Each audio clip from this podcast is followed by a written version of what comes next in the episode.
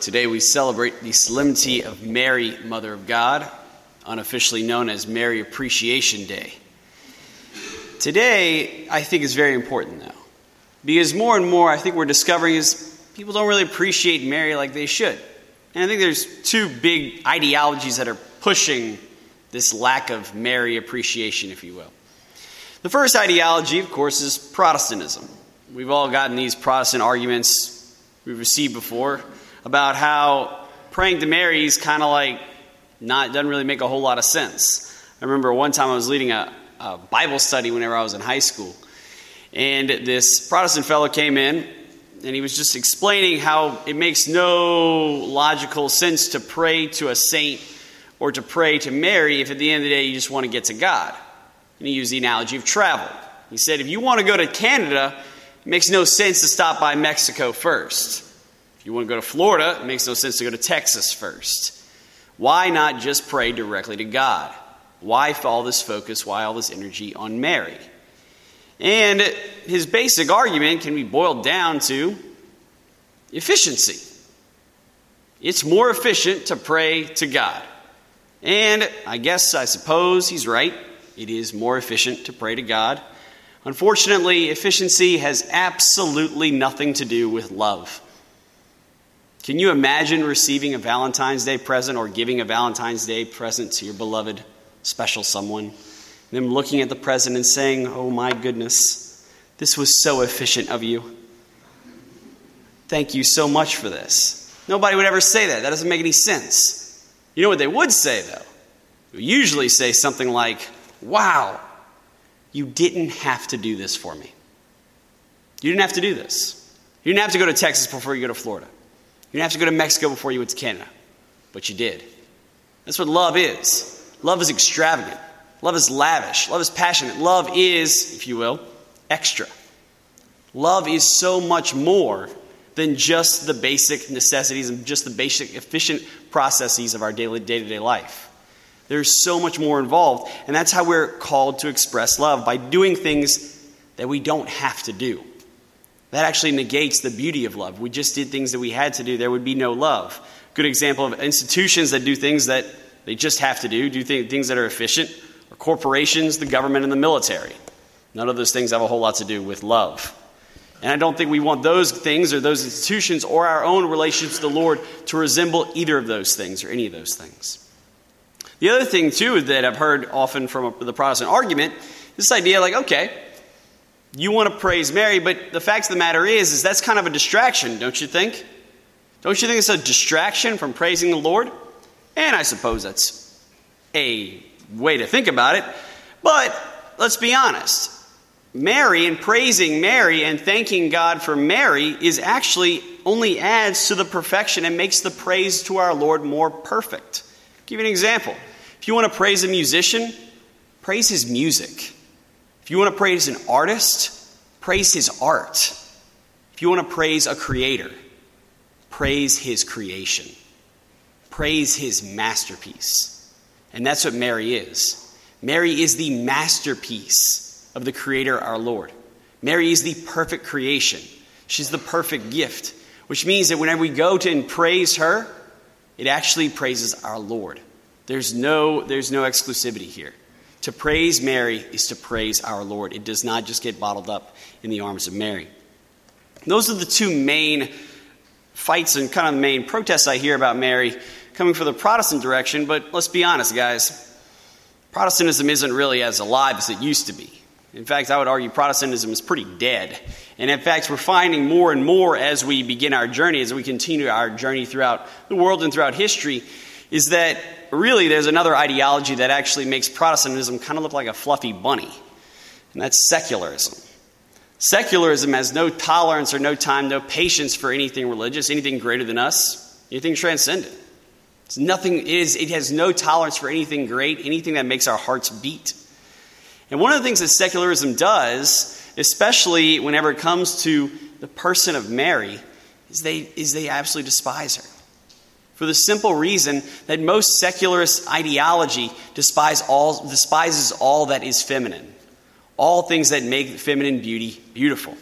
And there's two main things that secularist ideology absolutely hates whenever it comes to femininity. The first thing that secularism hates is motherhood.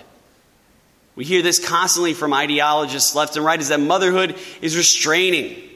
Motherhood ties you down. Motherhood doesn't allow you to be free. It stops your life, it ruins your career, it ruins everything.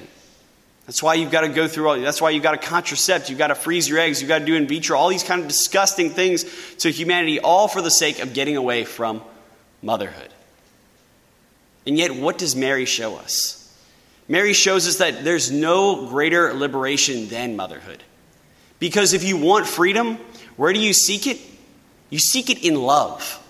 And if you want to see love at work, if you want to see love embodied, look at a mother. Look at a mother and her child. It's beautiful. St. Thomas Aquinas said there's no greater image of charity on the planet than a mother holding her child. That is love embodied, and that's seen beautifully, perfectly, clearly in Mary. But the next thing that, that secularism also hates is the things, the depth of femininity.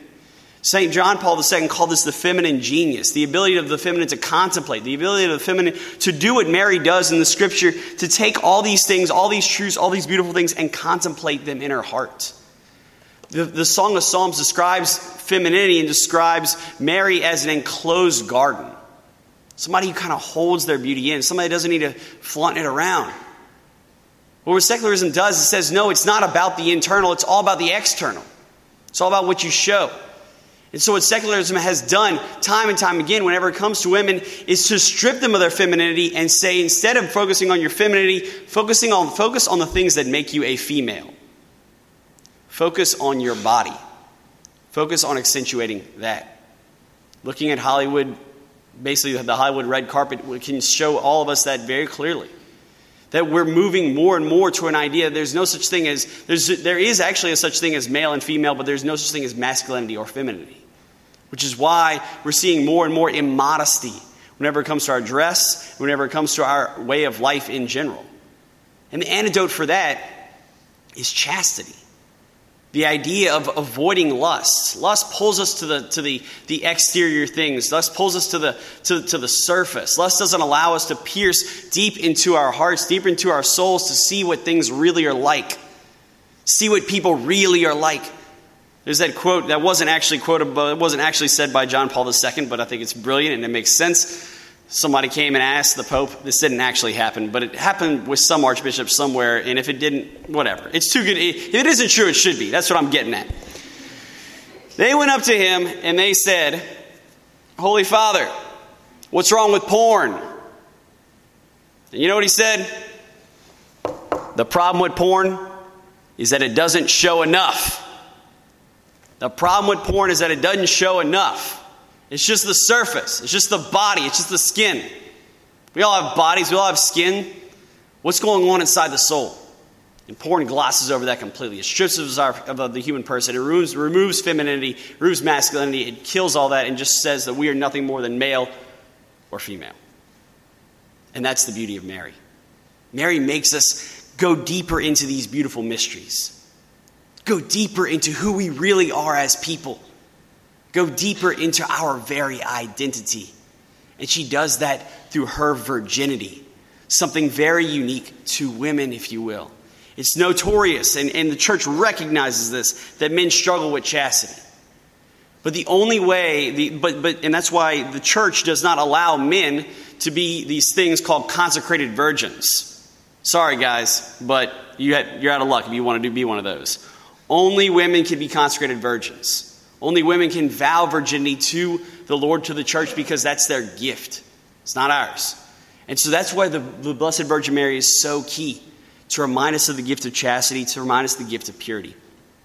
Because at the end of the day, here's the, here's the blunt reality Marian devotion is not exactly a, an option, Marian devotion is essential.